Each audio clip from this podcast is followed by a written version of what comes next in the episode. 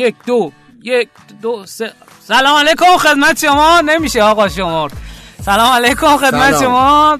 قسمت دوازده. هوم رشدینو. رادیو می باشد در نهایت هماهنگی و خوشحالی. بریم بیایم اخبار اینو رو گوش کنیم.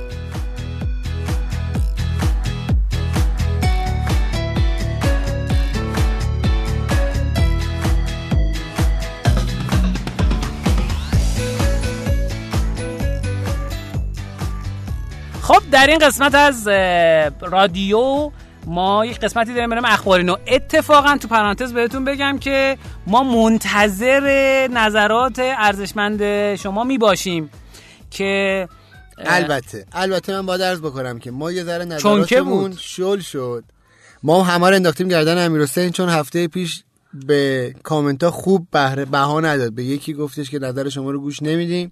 به نظرم شما دعواش کردیم ولی واقعا من الان می‌بینم متنبه شده. بله می‌بینی اصلا قیافه حالت تنبه گرفته است. آره، ما سری همه رو انداختیم گردن ایشون که دست بشه. در نکن الان گردن ما آویزونه. خب اخبار چه خبر؟ خب پس ما برای اینکه اون دوستمون هم دستمون ناراحت نشه ما اصلا همون کاری که ایشون گفت می‌کنیم. قرعه کشی می‌کنیم. بر کامنت ها از دفعه بعد و هر قسمتی برای سه قسمت گذشته رو یعنی سه بخش قبل رو بین افراد کامنت بین افرادی که کامنت گذاشتن قرعه کشی می‌کنیم و یک عدد کتاب نفیس. آقای مترجم میده یه دونه هم کتاب شنوتو میده بهشون. الان اشاره کردن که شنوتو نمیدین؟ الان میگن که نمیدن از اون پشت ولی برای اینکه ظاهر نشه رو میگن فعلا میدیم. حالا تا بعدا در گوشی بهت بگم که دیگه نمیدیم. و فقط یه نکته ای داره جایزه بردن. خیلی هم ساده است. اینکه شما ثبت نام بکنید.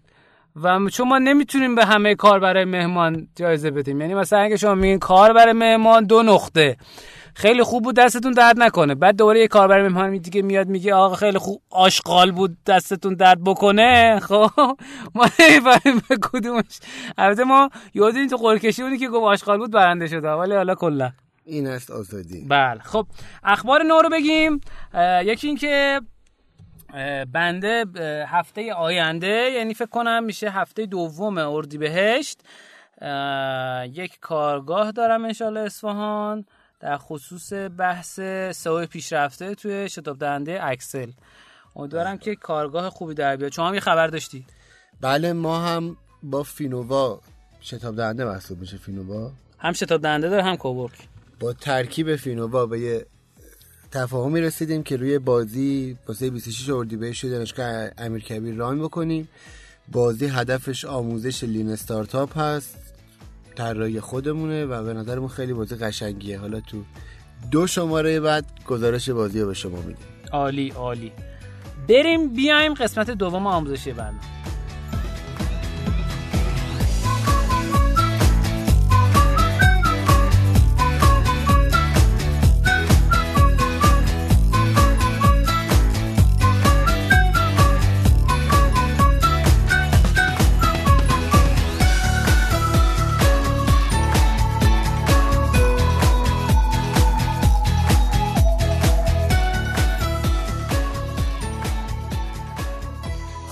قسمت از برنامه بخشی داریم به نام آموزینا که اینجا ما یک سری مباحثی که فکر می‌کنیم برای شما جذاب هست رو با مثال عرض می‌کنم خدمتتون. از channel های traction چند تا رو گفته بودیم تا جلسه قبل؟ نه تا. دقیقا. این چندمیش میشه؟ دهمیش. آفرین. و نکته که وجود داره اینه که اسم این channel trade show ه یا فروشگاه در اصل یا نمایشگاه فروش یا میشه نمایشگاه بین المللی کتاب تهران. یا نمایشگاه بین المللی الکامپ که بعضی موقع فروشگاه میشه. اینا. قدیم کارت تلفن و کارت اینترنت و اینا میفروختن. یه مدت بعد سی دی و اینا فروختن. بعد حالا چیزای دیگه میفروشن. ما همیشه می‌گفتیم می داریم میریم نمایشگاه. ولی در اصل داشتیم می‌رفتیم همایشگاه فروشگاه. خوب شد نگفتی زایشگاه حالا چیزی که وجود داره اینجا اینه که ترید شو چیست؟ ترید شو یعنی که شما وقتی یه محصولی دارین. اول من یه فلش بک بزنم. اصلا این چیزی که داریم میگیم چیه؟ اینا چنل های بازاریابی شماست. چگونه می توانید شما بازاری بکنید؟ 19 تا چنل داشتیم که این دهمین چنلیه که داریم عرض می‌کنیم خدمتتون. کانال. چرا کانال؟ چون یه کانال شما می‌تونید احداث کنید از توش مشتری بیاد رچه از شما محصول بخره بره. یا حالا رچه بره راشو بره. سمت جایی که می‌خواد بره. ترید شو میشه فروشگاه فیزیکی. خیلی از شرکت ها رو دیدین مثل شرکت شیرین اصل بله. مثل شرکت گلرنگ. مثل شرکت گلستان. شرکت گلرنگ خب همه می‌دونید فروشگاهش اسمش افق کوروشه یا اوکی احتمالا دیدین. یا مثلا گلستان اسم فروشگاه های فیزیکیش هفته. یا شیرین اصل که فکر کنم همون شیرین اصله فکر کنم اولین شرکتی که این کارو کرد لاوان بود اگه اشتباه نکنم که محصولات سخت افزاری مثلا فراسو و چند تا شرکت دیگر میفروخت. ولی خب در ادامه فکر من ندیدم دیگه شعبه ای ازش. ولی شیر نسل می‌دونم که مدت هاست داره کار می‌کنه. و این نکته که وجود داره اینه که خب تو این فضا یک قسمتی از واسطه های شما حذف میشه. اگر مخصوصا کالای فیزیکی دارین یعنی مثلا یه محصول سخت افزاری دارین یا یه چیزی دارین که قابلیت ارائه به صورت حضوری درش وجود داره. مثلا من دیدم یه شرکتی یه کار بامزه انجام داده بود اومده بود مثلا سیستم طراحی سایت داشت یعنی سایت ساز داشت اومده بود یه کارتی طراحی کرده بود. اون کارت رو توی مثلا مغازه فروش گیم و نرم افزار اینا کارتر میفروختن مثلا 20000 تومن خب؟ بعد شما رو اون کارته مثلا یه دومین بود یا هاست بود یا سایت ساز بود. می‌رفتی اونو تو سایت می‌زدی مثلا سایت تو میساختی. خب؟ خیلی محصولات سر... سرویس هایی که دارین شاید بعضش بشه تبدیل بشه به یک چیزی که قابل ارائه باشه توی حالا در واقع فروشگاه های خودتون که ممکنه هزینه بالایی داشته باشه یا فروشگاه های دیگران. از لحاظ در واقع scale این کانال فروش می‌تونم خدمتتون بگم trade توی مرحله transition ه. یادآوری بکنم که ما سه تا مرحله داشتیم دیگه. مرحله traction transition و growth این تو مرحله transition ه. یعنی شما باید ابتدائا از PMF product market fit یا همخوانی محصول بازار گذشته باشید و در واقع درآمد داشته باشید و حالا که می‌خوایم بزرگتر بشه کسب و کارتون میان فکر می‌کنید خب خب من می‌تونم یه فروشگاه فیزیکی داشته باشم یا نه. این فروشگاه فیزیکی یک استعاره است. می‌تونه یه دکه باشه تو مترو. می‌تونه یک در واقع یک سکو باشه کنار بقالی خب؟ یا هر چیز دیگه ای که فکر می‌کنید می‌تونه جذاب باشه. مثلا من دیدم کنار یکی از این هایپرهای معروف تهران یه جایی بود دوش میفروخت خب؟ یه بله. دوشی میفروخت که خیلی جذاب بود. من اتفاقا خریدم. دوشه این قابلیت اینو داشت که حباب تولید می‌کرد نه. 50 درصد آب کمتر مصرف می‌کرد. و کلار آبم می‌گرفت. و من اونجا انقدر خوشم آمد چون همونجا هم نشون داد که اون کمتر از دوش معمولی آب مصرف می‌کنه چون دو تا سطل رو گرفت یکی سطل پر شد و این دقیقا نصفش. و کلور بوی کلور رو می‌برد و اینها و خیلی جالب بود برام و اینکه دوباره می‌شد اون فیلترهایی که دو تا فیلتری که توش وجود داشت تو تصویر حالا کاری به اون دوشه ندارم ولی می‌خوام خدمتتون بگم که خیلی از موقع شاید بشه محصولتون رو به صورت فیزیکی ارائه کنید. یا آمار خیلی جالبی که وجود داره به طور متوسط گفتن فروشگاه های افق کوروش که برای مجموعه شرکت های گلرنگ هست. به ازای تاسیس در هر منطقه باعث میشه که سه تا سوپرمارکت تعطیل بشن. حالا این اگه نمی‌دونم خوبه یا بده و ولی چیزی که وجود داره اینه که سیستم توزیع در حال پیشرفته. یعنی اگر سیستم توزیع اینجوری بوده خب عمده فروش حالا بنکدار و اینها می‌داد دست خورده فروش خورده فروش می‌داد دست مثلا اون جایی که با مشتری نهایی در ارتباط بودن. این داره خب شکسته میشه. خب تولید کننده داره فروشگاه می‌زنه. خب وقتی که فروشگاه داره می‌زنه پس می‌تونه تخفیف بده و باز هم سود زیادی بکنه. پس یکی از قابلیت هایی که ترید شو برای شما داره اینه که می‌تونه سود اصطلاحا مارجین شما رو یا حاشیه سود ببخشید. حاشیه سود شما رو می‌تونه بیشتر بکنه. چه اینکه خب میگم این برای استارتاپ ها و شرکت هایی که کوچیک هستن شاید انقدر مناسب نباشه. به دلیل اینکه خب یه سرمایه می‌خواد و نیاز داره به اینکه شما بتونید توی این حوزه سرمایه گذاری بکنید. ولی ظاهرا چیزی که وجود داره اینه که شما می‌تونید تست بکنید. یعنی قراردادهای کوتاه مدتی ببندید یه ماه دو ماه سه ماهه و هزینهتون تجهیز اون فروشگاه باشه یا جایی که دارین کار می‌کنید. و از اون سمت هم چیزی که می‌تونید کوتاهتر تست بکنید و می‌دونید قطعا مخاطبینش مخاطبین حساب شده هستن این نمایشگاه هایی هستش که برگزار میشه. یعنی مثلا تو الکامپ یا هر جای دیگه وقتی به شما قرفه استارتاپی در نظر می‌گیرن ما اون سالی که ما شرکت کردیم مثلا 100 سال اول 50 تومن بود فکر سال بعد 150 تومن اینا شد بعد بعد شد 500 تومن چیز توی مایه ها یعنی زیاد شد ولی بازم مثلا حتی 500 هزار تومن هم اگه باشه در مقابل اینکه مثلا یه تعداد خیلی زیادی شرکت کننده میان نمایشگاه و خب از الکامپ دیدن می‌کنن و خب در از قرفه شما می‌تونن دیدن کنن و حتی می‌تونن مشتری شما بشن این خب نکته خیلی خوبیه.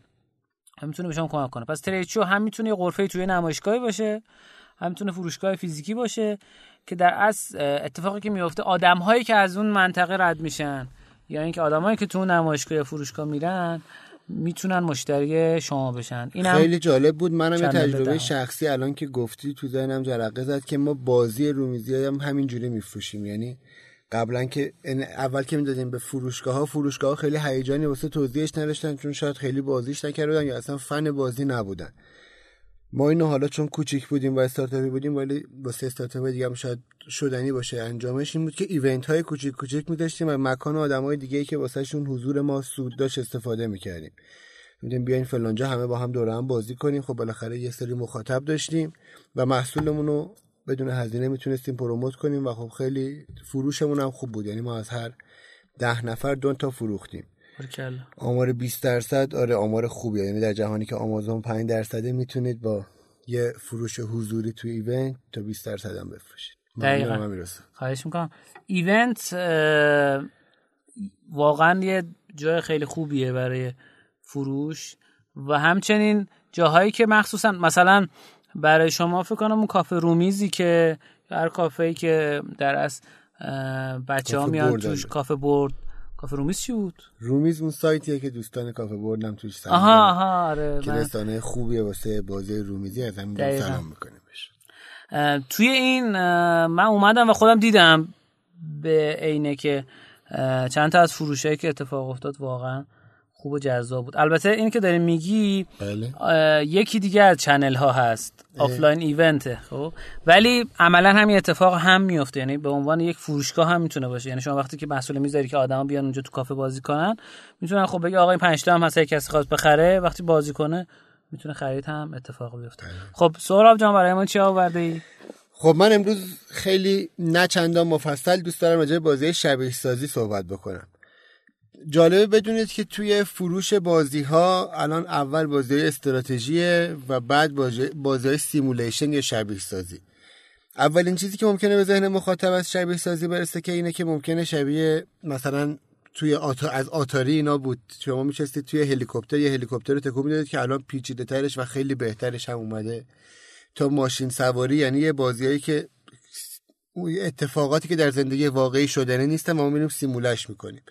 ولی یواش یواش تو چند سال گذشته یه اتفاقی که افتاده از یه اتفاقهای خاص مثل بالون سواری مثل هواپیما مثل فضانوردی مثل قواسی اومدیم سمت یه اتفاقهای بزرگتر. یعنی تمام بازی هایی که شما میرید کشاورزی می‌کنید توش دامپروری می‌کنید اینا هم سیمولیشنه. چرا حالا اینا داره جذاب میشه؟ واسه چند دلیل عمده میارن. یکیش اینه که آدما کلا می‌تونن نوعهای دیگه از زندگی رو تجربه بکنن. ولی از همه اینا مهمتر اینه که ما می‌دونیم هیچ چیزی جذاب نمیشه پر مخاطب نمیشه به قول معروف رو بورس نمیاد مگر اینکه یه اقتصادی یه نیروهای بزرگتری هم پشتش باشن. یه نکته دیگهش رسوندن یه آموزشیه. مثلا میان میگن آقا دریاها داره خوش میشه. آبها داره کم میشه. ما یه بازی میاریم تو این بازی فقط تو کارت حفظ آبه. یعنی می‌تونین یه فرهنگی رو که در زندگی عادی چندین سال طول می‌کشه تا ذهن تو ذهن مخاطب شما جا بیفته رو خیلی کوتاه و خلاصه واسهشون شبیه سازی بکنید این کلیت بازی های شبیه سازیه. یه دونه من یادمه. بله. بازی پلاگ اینک که شما توش نقشه شرکتی رو داری که قرار تمام آدم های رو کار زمین رو با یه ویروسی بکشی. و هر کدوم از یعنی هر چقدر ویروس قوی تر بشه و غیر قابل کشتن تر بشه آدمای بیشتر میمیرن و تو برنده میشی. بعد قبل از اینکه دانشمندا بتونن پادز پادتن چی میگن؟ واکسن. واکسن. خب همه چیزایی که مرتبط بود با ویروس گفتم به جز که باید بگم. واکسنش رو پیدا کنن شما باید بتونی آدم بیشتری رو مبتلا و بعد بکشونی. چه جالب. یا یه بازی رومیزی اومده به اسم فتوسنتز شما اون تو یه دونه یعنی باید خورشید و آب یه سری موجودات رو تامین بکنید تا این موجوده بزرگ شه. حالا ان بازی می‌کنیم با هم. یعنی منظورم اینه که پس شبیه از 20 سال پیش تا حالا با فقط زار بازی می‌کنیم هیچ بازی دیگه اون واسه فروشه کارش نمیشه. خب ارزم به حضور شما که حالا من یه خواهشی از شما دارم. بیایید فکر کنید از کارهای روزمره که می‌کنید آیا می‌تونید یکیشو شبیه سازی بکنید؟ هر کسی دوست داشت این کار شبیه سازی بکنه یعنی ممکنه از سر کار رفتنش باشه این فرایندی که هر روز میره سر کار میاد و می‌خواد شبیه سازی بکنه. باید چیکار بکنید؟ در درجه اول باید بفهمید که اون رو دارین شبیه سازی می‌کنید که چه مفهومی آموزش بدید. یعنی مثلا اگر شما هر روز صبح زودتر میرید سر کار ترافیک کمتری رو تجربه می‌کنید پس باید تو بازیتون صبح زود بیدار شدن یه بونسی داشته باشه. باید اول دقیقا بفهمید که تو این فرایند سر کار رفتن و اومدنتون چه چیزای حال شما رو خوب می‌کنه. یعنی اگر تاکسی می‌رسید نفر اول جلو میرس... میشینید این یه bonus تو بازی. پس شما قبل از اینکه بتونید اون کار رو شبیه سازی بکنید باید تک تک اجزایی که باعث خوشحالی شما یا ناراحتیتون تو اون فرایند زندگی میشه رو تو ذهنتون داشته باشید. از یه فرایند کوچیک تا یه فرایند بزرگ و تو ذهنتون اگر دارید و واسه ما شبیه سازی بکنید به ایمیل سهراب dot مستقیم با H at sign Gmail بفرستید. ما به شما قول میدیم که کمک بکنیم بازیتون رو بذارید واسه سرمایه گذاری جمعی و ببرید جلو. یا راهنماییتون هر جوری که می‌تونید واسه پیشرفتش بکنید ولی قبل از اینکه به عنوان یه بازی صنعتی درست بکنم و بفروشمش بهش فکر کنید بیشتر به عنوان یه چالش نگاه کنید که می‌تونید یه فرایندی که واسهتون تکراری شده و فکر می‌کنید خوب بلدید و بازیش کنید. بازی یعنی بیاید از بیرون بیرون نگاش کنید یه چارچوبی ببینید چه چیزایی توش خوشاینده چه چیزایی ناخوشاینده و چه پارامترهایی توش بالا و پایینش مهمه. یعنی تو زندگی تو بازی زندگی چی مهمه؟ پول مهمه. حالا تو مونوپولی هم که یه نوع بازی لیبرالیسمیه میاد همون پول رو مهم می‌کنه. ولی تو بازی ها همیشه لازم نیستیم مهم باشه. همونجور که تو بازی فتوسنتز دما و آب و هوا مهمه. شما ببینید تو اون فرایند زندگیتون که قصد دارید سیمولش بکنید چی واسهتون مهمه؟ یه دقیقه می‌تونی توضیح بدید تو اون فتوسنتز تو چجوری خورشید می‌تونی برسونی به گیاه؟ نه. شما باید بردش رو ببینید فرایندش رو ببینید. نه یعنی خورشید مثلا خورشید می‌خری؟ نه خورشید هست. یه زمانهایی داره عقب جلو میشه. تو سایت رومیز اگر برید راجع به این بازی توضیح مفصل داده بازی فتوسنتز می‌تونید خوب ببینید عکسش هم ببینید. عالی عالی عالی عالی عالی. مرسی ازت. بریم بیایم قسمت یکی مانده به آخر.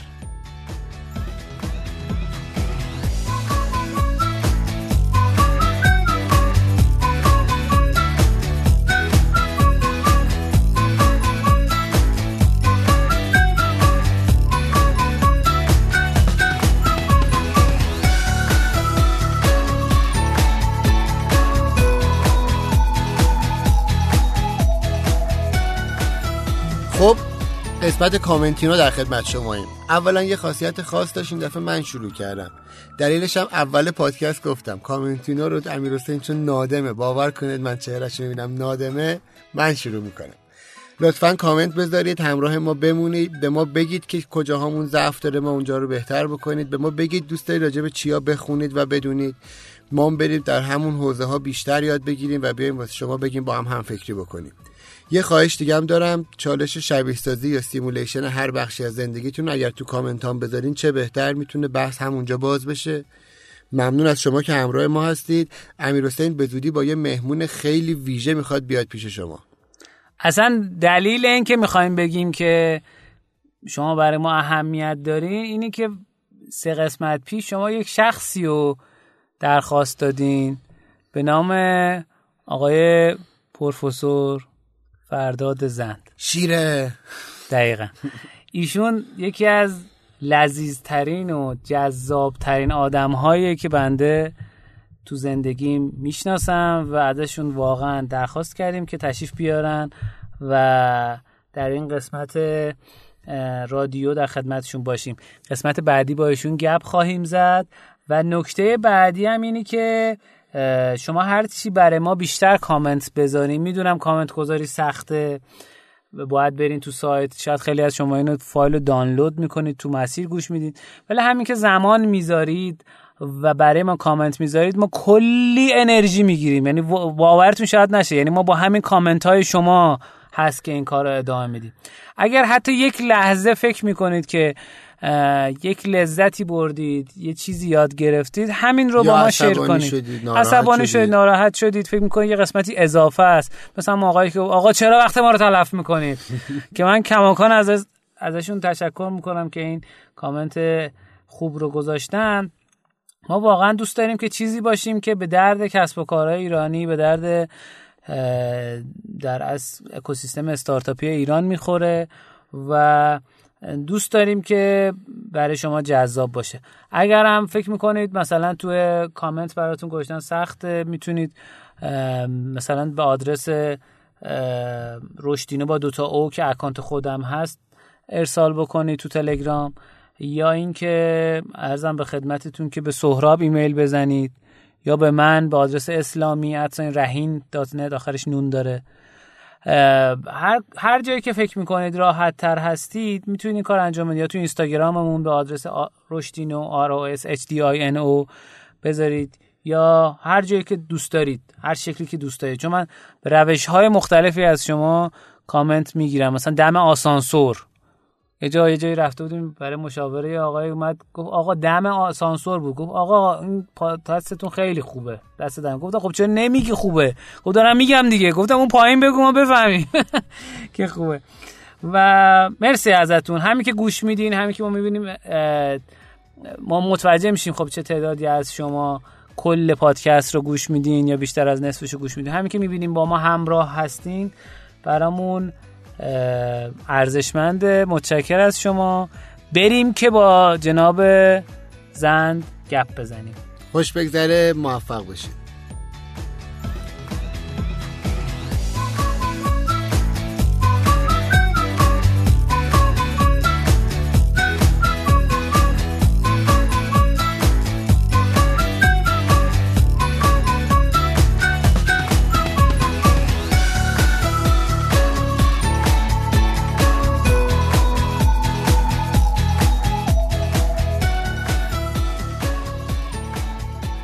تو این قسمت از برنامه رشدینو ما یک مهمون فوق العاده جذاب داریم که به درخواست شما عزیزان ایشون رو دعوت کردیم بهشون قدم بر سر چه ما گذاشتن و تشریف آوردن. خواهش می‌کنم خودتون معرفی بفرمایید. به نام خدا فرداد زند هستم. خوشحالم که در خدمتتونم. خیلی عالی متشکر از شما که تشریف آوردین. اگر امکانش هست خودتون معرفی بفرمایید. می‌دونم سابقه کارتون طولانی هست و expert هستید. سوالی که برای بنده مطرح هست این که کجاها کار کردید و تخصص اصلیتون چی هست؟ خب من کارشناسی رو کشور عزیزمون بودم. تو حوزه مهندسی نرم افزار و مهندسی پلیمر تحصیل کردم.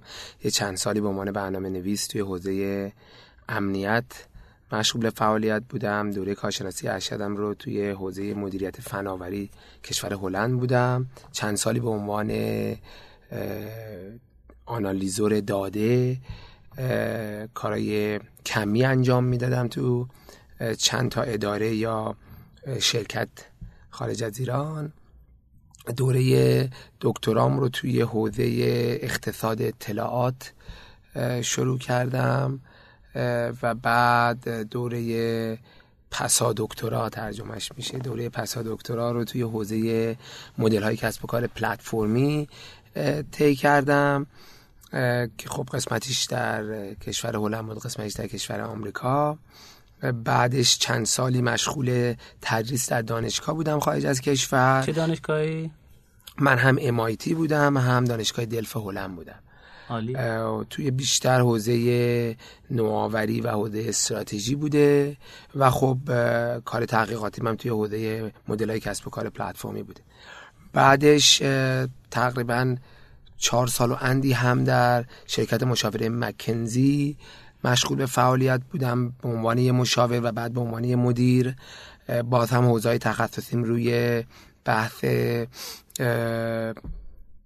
تحول دیجیتال. سعی می‌کنم که معادل فارسیش رو به کار ببرم. تحول دیجیتال توی حوزه نوآوری و توی حوزه استراتژی بوده بیشتر. سکتورهایی هم که دقیقا صنایعی هم که توشون بیشتر تجربه دارم. مخابرات بوده تلکام. حوزه بانکداری و بیمه. و تا حدی هم حوزه های بهداشت و آموزش. درسته. خب اگر اشتباه نکنم مکنزی بزرگترین شرکت مشاور مدیریت دنیاست درسته؟ میشه گفتش که شاید معتبرترین باشه. حالا بزرگترین این که از جهت سایز تعداد افراد یا درآمد باشه نه لزوما ولی از لحاظ اعتبارش و مشتریانی که داشته میشه گفتش که معظمترین شرکت مشاوره دنیاست. عالی. خب میفرمودین بعد از مکنزی رو. دیگه من تقریبا نزدیک پنج سال یه مقدار کمتر شرکت مکنزی بودم و بعد بعد از تقریبا شاید پانزده سال حالا یه مقدار کم و بیش برگشتم به کشور عزیزمون. البته توی مدت خب تقریبا سالی چند بار رفت آمد داشتم. و الان دو سال و نیمه که در حقیقت تو کشور عزیزمون مشغول فعالیت هستم. نمی‌دونم شاید احتمالا براتون سوال باشه که الان چی کار می‌کنم. بله دقیقا. توی این مدت هم بعضی موقع تدریس تدریس می‌کنم توی دانشگاه صنعتی شریف توی دانشگاه تهران بیشتر تو همون حوزه مدل های کسب و کار پلتفرمی. یه درسی رو در حقیقت ارائه میدم که فکر می‌کنم شاید کار جدیدی هم بوده توی این حوزه. غیر از اون یه شرکت مشاوره دارم قاعدتا مشاوره مدیریت که تقریبا همون مسیری که توی شرکت مکنزی و تو همون حوزه ها بیشتر توی حوزه تلکام بانکینگ فعالیت می‌کنم. دقیقا تمرکزم هم روی بحث استراتژی و نوآوری برای شرکت های بزرگ توی این حوزه. تا الان فکر می‌کنم با غیرت حالا پروژه های کوچیک یا ورکشاپ هایی که در خدمت شرکت ها بودم چند تا پروژه بزرگ توی این حوزه داشتم یا در حال انجامش هستم. در کنار این توی فضای استارتاپی هم خب همیشه علاقه داشتم. توی این شاید 15 سال گذشته پنج تا استارتاپ من کوفاوندر بودم هم بنیانگذار بودم که حالا یا ورشکست شدن یا فروخته شدن. بنابراین همیشه این عشق و علاقه رو داشتم به فضای استارتاپی. تو فضای استارتاپی هم با تعدادی استارتاپ فعالیت می‌کنم در شکل های مختلف یا به عنوان ادوایزر یا به عنوان یه برده یه دقیقت برد ممبرشون یکی از اعضای ادوایزری برد ممبرشون. تو بعضیاشون به عنوان یه انجل اینوستور پریسید یا سید سرمایه گذاری کردم. تو به بعضیاشون برای جذب سرمایه کمک کردم. و الان هم در خدمت سلامت باشین. فکر کنم سراغ یکی از بهترین آدم های ممکن در ایران اومدیم که هر چی دلون بخواد تقریبا الان می‌تونیم بپرسیم. خب ارزم به خدمتتون با توجه به اینکه دوستان ما یه گپی قبل از ضبط داشتیم. ایشون در مورد بحث اینکه بعضی شرکت تو حوزه گوت مارکت استراتژی مشاوره میدن.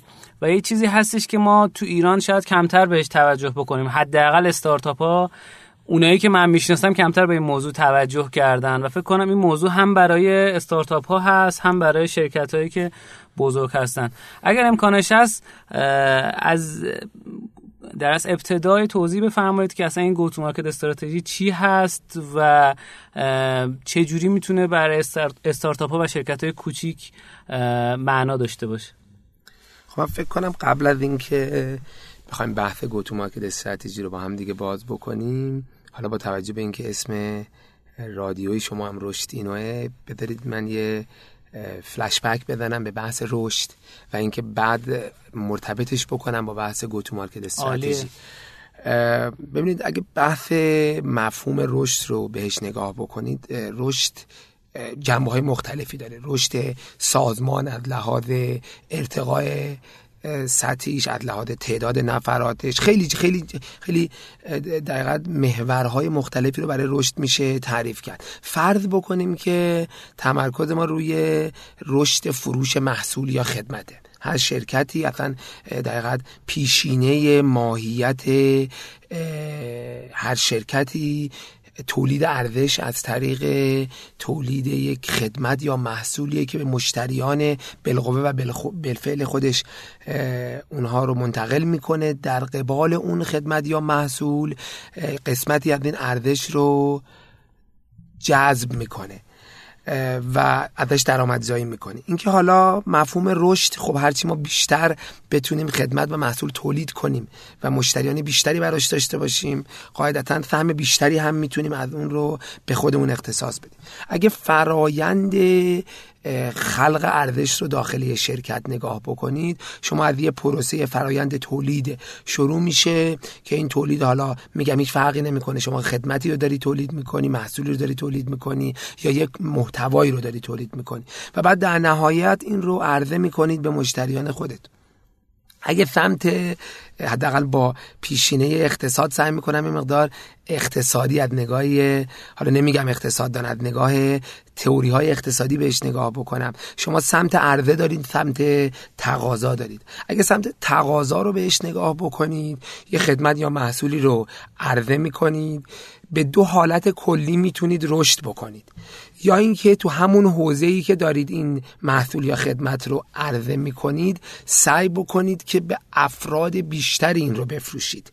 یعنی تعداد بیشتری از اون خدمت یا محصولتون رو متقاعد بکنید مشتریان رو که از شما خریداری بکنن. این یه راه حلشه.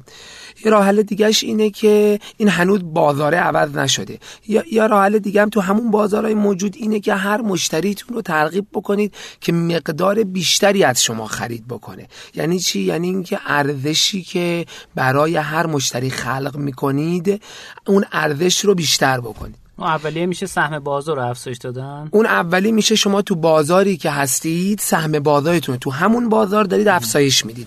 تعداد بیشتری رو دارید میفروشید. دومی میشه تو همون بازار.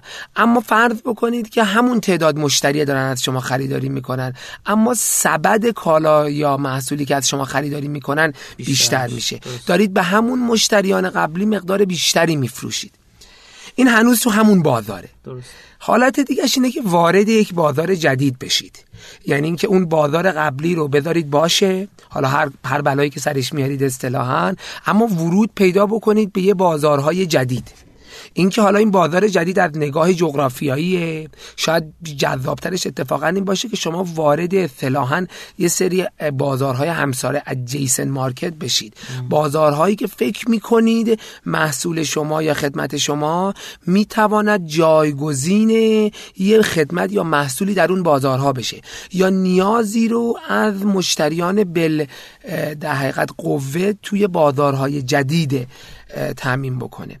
این حالت دوم موقعیه که شرکت ها بیشتر میرن سراغ گوتو مارکت استراتژی یعنی شما یه بازار موجود یه حوزه فعالیت موجود دارید احساس می‌کنید که تو این دیگه شاید نمی‌تونید اونقدر رشد بکنید. نمیگم لزوما مچور شده باشه یا سچوریت شده باشه اشباع شده باشه یا بالغ شده باشه. اما به هر علتی احساس می‌کنید که دیگه رشد شما توی این بازار از هر کدوم از اون دو راه نگاه کنید. یا بخواید تعداد مشتریانتون زیاد کنید. یا میزان فروشتون رو به مشتریان فعلیتون بیشتر بکنید نمی‌تونید به اون رشدی که می‌خواین برسید. مدیر عامل میاد میگه من امسال می‌خوام 15 درصد رشد داشته باشم. مجموعه marketing مجموعه sales و به تبعش مجموعه توسعه محصول به این نتیجه می‌رسن که تو بازارهای موجود تو حوزه های موجود نمی‌تونن بیشتر از 5 درصد رشد کنن. به این فکر میافتن که میشه استراتژی دوم که حالا بریم توی حوزه های جدید بریم یا بازارهای جدیدی رو فتح کنیم؟ که حالا باید نگاه بکنیم ببینیم محصولمون خدمتمون رو چطوری بخوایم اداپته کنیم چطوری بخوایم بهینه بکنیم که به درد یه نیازی از اون بازار بخوره یا اصلا بریم وارد یه حوزه جدید کسب و کار بشیم. چیزی که ما شاید همیشه همه تاریخچه این که نوکیا در سالهای خیلی قبل توی حوزه چوب بری و صنعت چوب بوده رو فراموش نکنن. اینکه اصلا بیایم یه پرادایم شیفت بدیم بیایم بریم کاملا وارد یه حوزه دیگه. البته حالا این پرادایم شیفته همیشه موفق نیست. غالبا شما میری وارد حوزه میشی که حداقل یا یه زمینه ای توش داری یا یه تخصصی توش داری یا احساس می‌کنی که می‌دونی نیازهای اون بازار چیه و با توجه به پیشینه قبلی شرکت خودتون می‌تونید اون نیازها رو تامین بکنید. این دوتا استراتژی همچنان حوزه تقاضات یه بحث دیگر اینه که اصلا شما رشد رو بیای رو حوزه عرضه نگاه بکنید که خب حالا اونجا من همیشه میرم سراغ بحث پلتفرم بیزینس مدل ها سر مدل های کسب و کار پلتفرمی. اینکه شما عرضه خودتون رو اصطلاحا از اون سایلو خودتون از اون چارچوب بنگاه خودتون بیاین فراتر بهش نگاه بکنید. و اجازه بدید که این عرضه از یه مجموعه از عرضه کنندگانی که توی باوندری توی مرزبندی بنگاه شما نیستن توی اکوسیستم شما هستن توی کامیونیتی شما هستن شکل بگیره که اصلا یه مفهوم دیگه چرا این دقیقا داستان رو توضیح دادم. به خاطر اینکه به این برسم که گوتو مارکت استراتژی در حقیقت یکی از استراتژی های برتر شرکت ها برای رشد تمرکزش روی بحث تقاضات. اون هم قسمتی یا به شکلی به تقاضا نگاه کردن. زمانی که شرکت علاقه منده که تو حوزه های جدید یا بازارهای جدید ورود پیدا بکنه و این سوال براش اینه که چه شکلی این کارو بکنم. تارگت سگمنت های من دقیقا سگمنت های هدف من کجا باشد؟ تمرکزم کجا باشد؟ چگونه می‌توانم محصول یا خدمتم رو بهینه بکنم برای ورود به اون بازار؟ مدل کسب و کارم چی باشد؟ مدل درآمدزاییم چگونه باشد؟ مدل partnership هم همکاریم توی اون حوزه چی باشد؟ اینا همه زیر مجموعه دقیقا یه چتری به نام go-to-market strategy. درسته. متشکر از شما. سوالی که برای مطرحه اینه که اینها نسبت به صنایع مختلف یا نوع کسب و کارها مثلا بی توی بی تو سی چه فرقایی ممکنه بکنه این سندی که حالا ما اسمش می‌ذاریم go-to-market ببین فاکتورهای محورهای خیلی زیادی دخیل هست. اینکه شما نوع صنعتتون چیه؟ قطعا go-to-market strategy برای یه صنعت بالغ و اشباع شده کاملا متفاوته با یه صنعت نوظهور یا نوپا. این, این یکی از بحثایی که وجوده. قاعدتا گوتو مارکت استراتژی برای یه صنعتی که مخاطب خودش رو داره و قراره که شما سلیقه‌شون رو عوض بکنید یا احتمالا سلیقه‌شون رو تا یه حدی تغییر بدید خیلی متفاوته با صنعتی که شما قراره سلیقه مشتریانتون شکل بدید.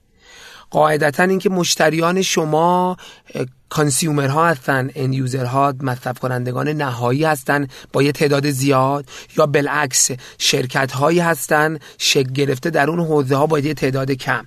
یا اینکه اصلا احتمالا دولت محترم طرف صحبت شماست.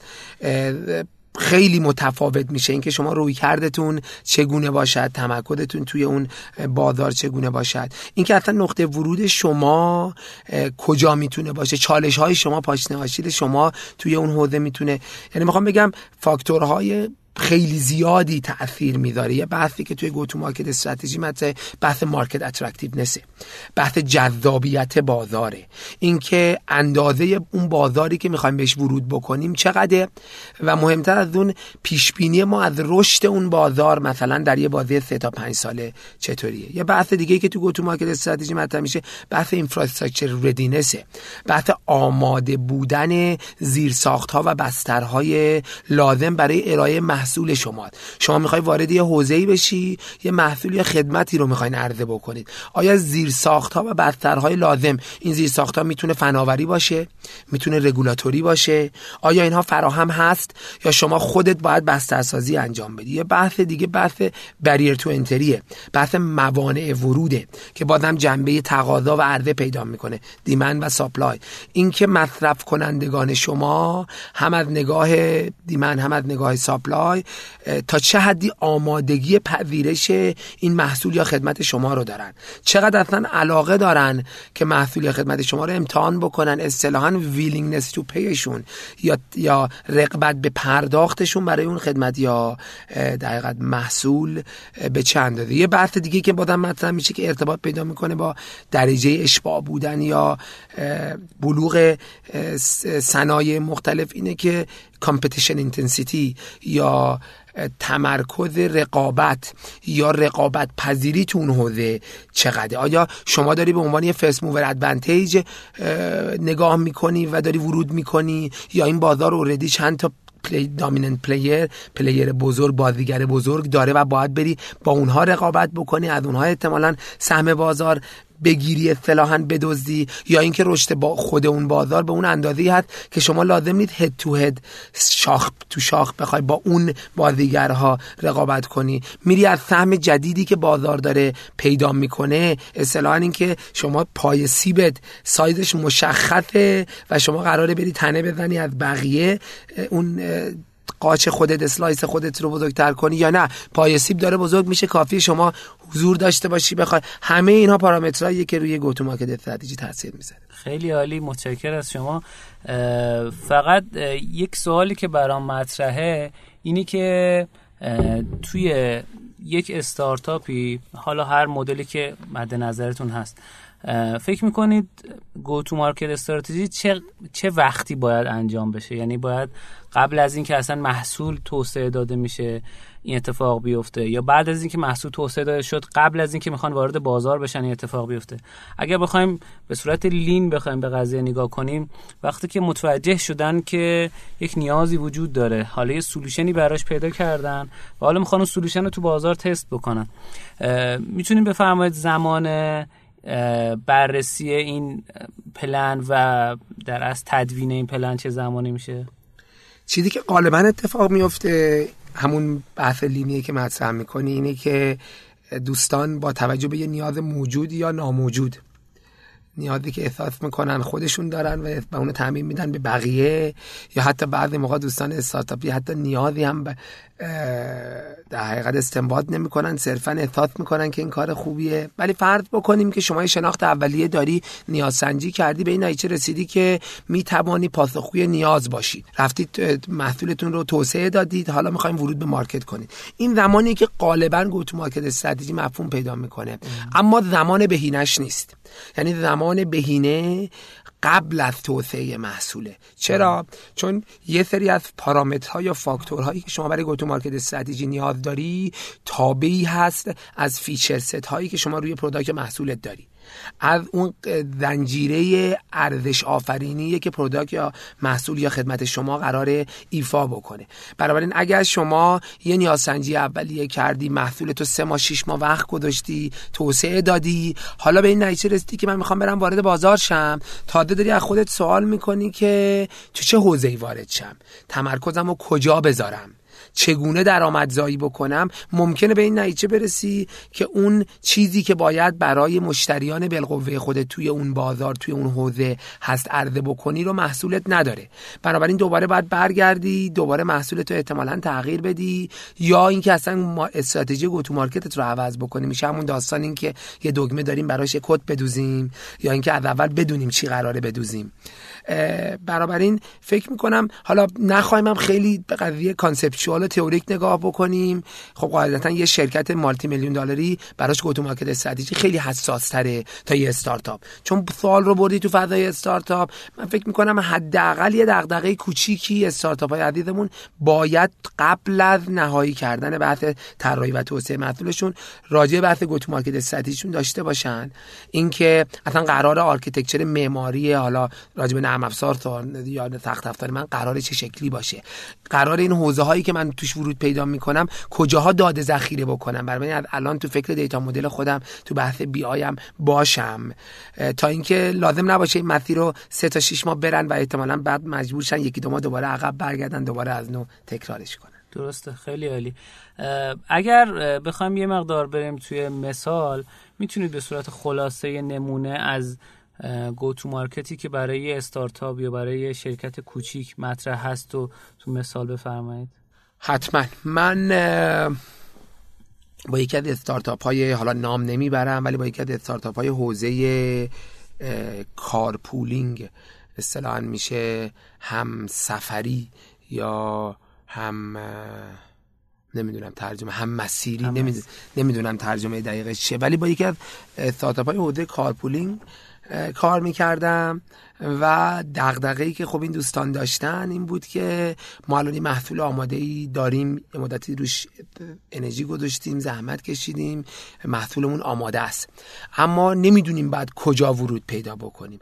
آیا تو حوزه درون شهری بریم ورود پیدا بکنیم؟ خب یه رقیبی مثل بقیه car hailing ها که بازم نام نمی‌برم ولی اون با اون من اشکال نداره نام ببرم اسنپ و تپسی و اینا اونا کار هیلینگ حالا بله. carpooling ها هم مثلا مثل همپا مثل بقیه بله. شرکت که دارن کار می‌کنن. دیگه شما نام بردی منم نام بردم.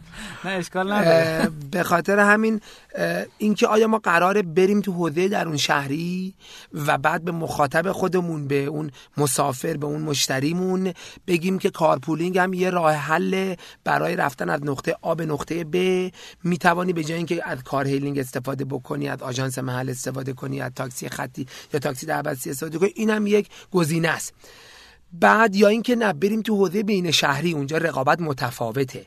یه مقدار احتمالا شاید اینکه جهتگیریمون positioning مون چگونه باشد متفاوت میشه. یه بحث دیگه ای که توی بحث go to market مطرح بود اینکه چه قشری رو بریم هدف بگیریم. آیا قراره بریم محصولمون رو به اقشاری که می‌خوان صرفه جویی بکنن و می‌خوان از نظر درآمدی یه مقدار بهشون کمک بشه تمرکز بدیم؟ یا نه بریم سراغ اون segment ی از بازار که براشون شاید راحتی سفر مهمتره. یا نه اصلا بریم سراغ یه قشر سومی که براشون دغدغه‌های اجتماعی بحث ترافیک بحث محیط زیست بحث آلودگی هوا سوخت و و و مهمه. این دوباره یه سوال مهم دیگه بود. یه سوال یه بحث دیگه این بود که تا چه حدی برای افراد فرق نمی‌کنه تو کدوم از این حوزه ها بحث امنیت مهمه. آیا ما بیایم خیلی سختگیرانه سعی بکنیم حالا توی اون فضای استارتاپی دوستان اسمشو گذاشته بودن همراه و همران به جای مسافر و راننده. آیا بیایم خیلی سختگیرانه عمل بکنیم که این همران و همراه کیه؟ قرار این سفر رو انجام بده؟ شما از تهران می‌خوای بری اصفهان؟ این سوال مطرحه که خب این راننده کیه؟ سابقهش چیه؟ 5 ساعت 5 ساعت الان قراره باش بشینم تو ماشین. آیا اطمینان می‌کنم این کارو بکنم؟ یا نه یه مقدار این قضیه رو راحت تر بهش نگاه بکنیم چون احتمالا این دغدغه اونقدر وجود نداره. تأثیری که این میذاشت اینه که شما وقتی داری UX رو طراحی می‌کنی اگه قراره یه فرایند طولانی رو طی بکنی تا اصطلاحا این افراد onboard بکنی چون واسه امنیتشون رو چک کنی مشخصاتشون رو از چند تا لایه مختلف چک بکنی. این متفاوته با اون زمانی که شما احساس می‌کرد این دغدغه وجود نداره.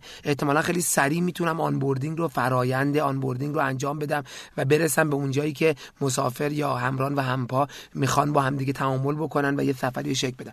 می‌خوام بگم همه اینا سوالایی بود که این دوستان داشتن و می‌کنم خودشون در اولویت این رو پاسخ گفتن. منم شاید یه کوچیک بهشون کمک کردم که خب احتمالا ما راهبردمون برای ورود به بازار کجا می‌تونه باشه؟ کجا می‌تونیم ارزش بیشتری برای مخاطبان بالقوه خودمون خلق بکنیم؟ و در نهایت به این نتیجه رسیدن که قولای استراتژی که الان دارن دقیقت طی می‌کنن. شاید یه مثال از این بحث گو تو مارکت استراتژی بود. فوق العاده بود. فوق العاده بود و خودم واقعا لذت بردم. یه سوالی اگر دوستان بخوان سر کلاس شما بیان مثلا خود من الان دوست دارم بیام. کجا می‌تونیم بیایم؟ اگر جای شما تدریس داشته باشین یا کارگاهی داشته باشین یا کجا می‌تونیم اخبارش دنبال کنیم؟ من من تقریبا سعی می‌کنم که هر تم یه واحد دقیقت درس ارائه بکنم. اونم به خاطر علاقه شخصی خودمه و سر و کله زدن با کلی آدمای نخبه و دانشجوهای عزیز.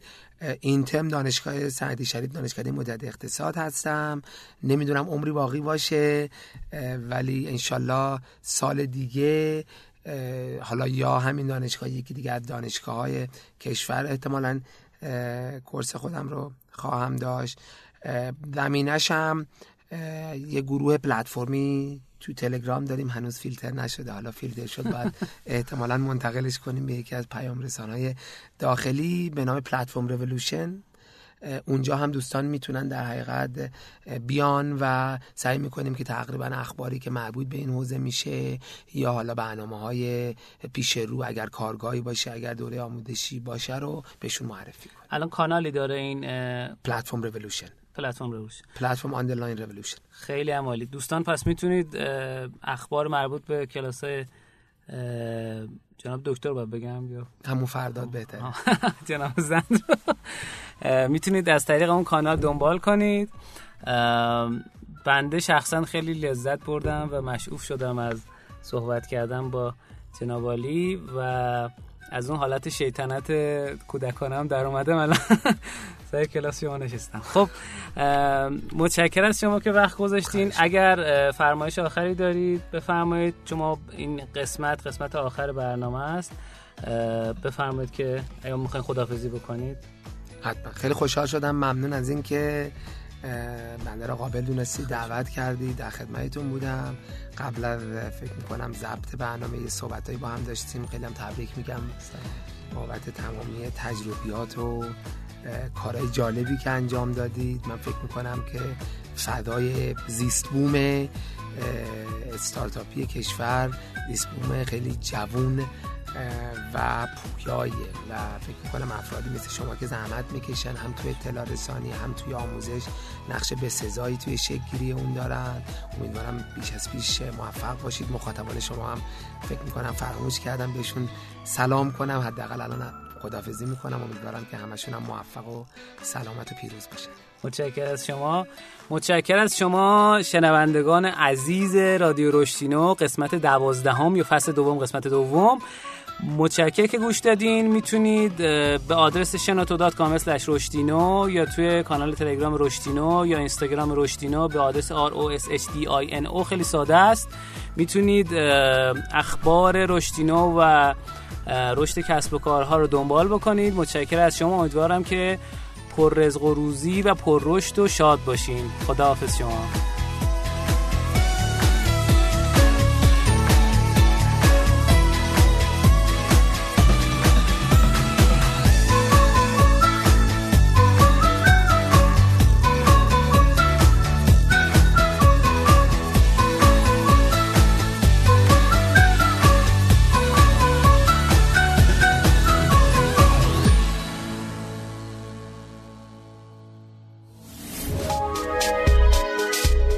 شنوتو سرویس اشتراک گذاری فایل های صوتی www.shenoto.com